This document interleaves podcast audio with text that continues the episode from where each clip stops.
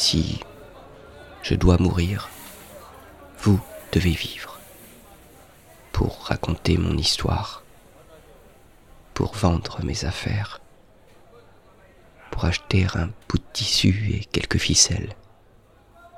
Faites le blanc avec une longue queue, pour qu'un enfant, quelque part à Gaza, quand il regarde le ciel dans les yeux, attendant son père parti en flammes, sans dire adieu à personne, pas même à sa chair, pas même à lui-même, voit le cerf-volant, le cerf-volant mien que vous aurez fait, volant tout là-haut, et pense, pour un instant, qu'un ange est là, de retour avec l'amour. Si je dois mourir, que cela charrie l'espoir, et qu'il en naisse une histoire qu'on se raconte.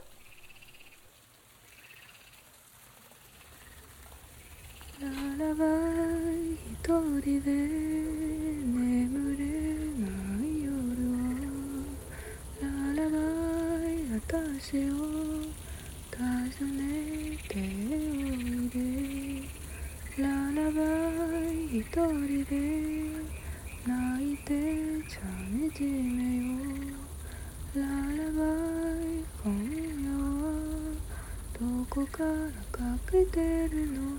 春は菜の花秋には桔梗そして私はいつもより咲くあざみ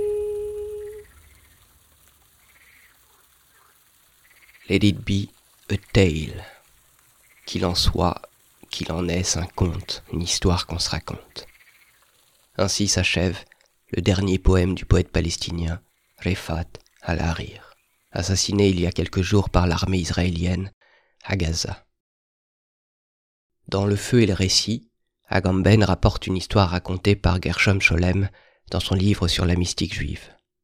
Voici l'histoire. Quand le Baal avait une tâche difficile devant lui, il allait à une certaine place dans les bois, allumait un feu et méditait en prière. Et ce qu'il avait décidé d'accomplir fut fait.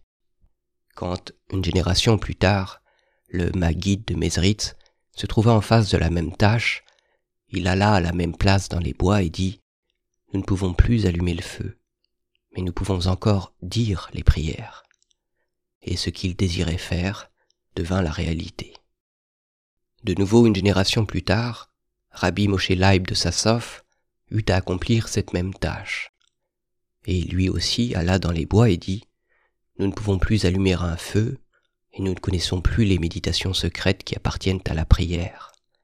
Mais nous savons la place dans les bois où cela s'est passé. Ce doit être suffisant. Et cela suffit. Mais quand une autre génération fut passée et que Rabbi Israël de Richin, invité à accomplir la même tâche, s'assit sur son fauteuil doré dans son château, il dit Nous ne pouvons plus allumer le feu, nous ne pouvons plus dire les prières, nous ne savons plus la place, mais nous pouvons raconter l'histoire de comment cela s'est fait. Et encore une fois, cela suffit. Il est possible de lire cette anecdote comme une allégorie de la littérature, commenta Gamben, et ce qu'il écrit ensuite est très beau et très vrai. Mais on voudrait ajouter pour l'aujourd'hui.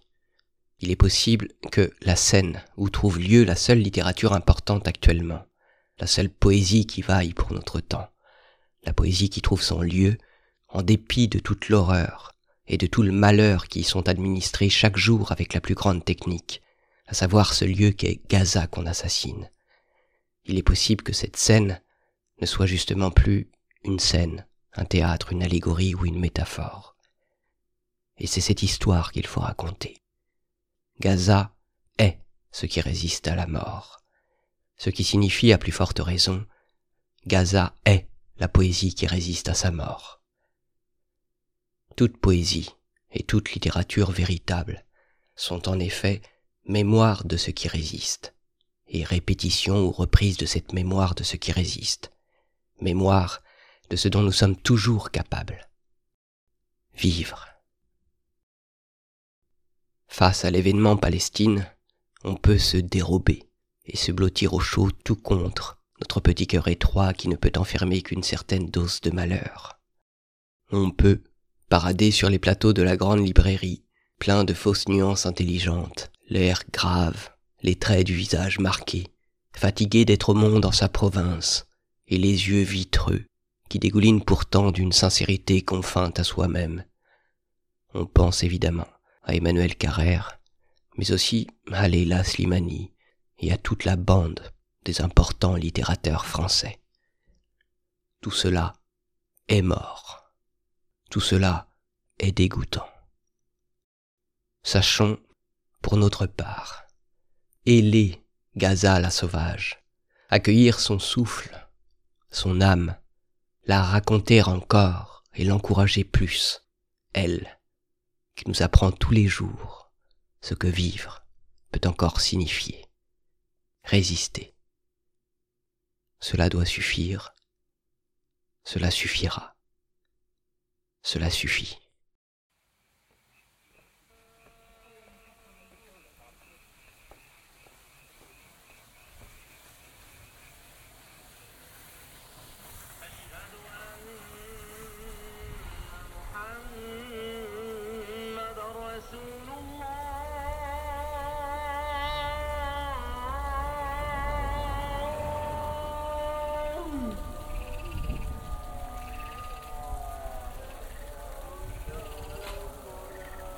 أشهد أن محمد رسول الله.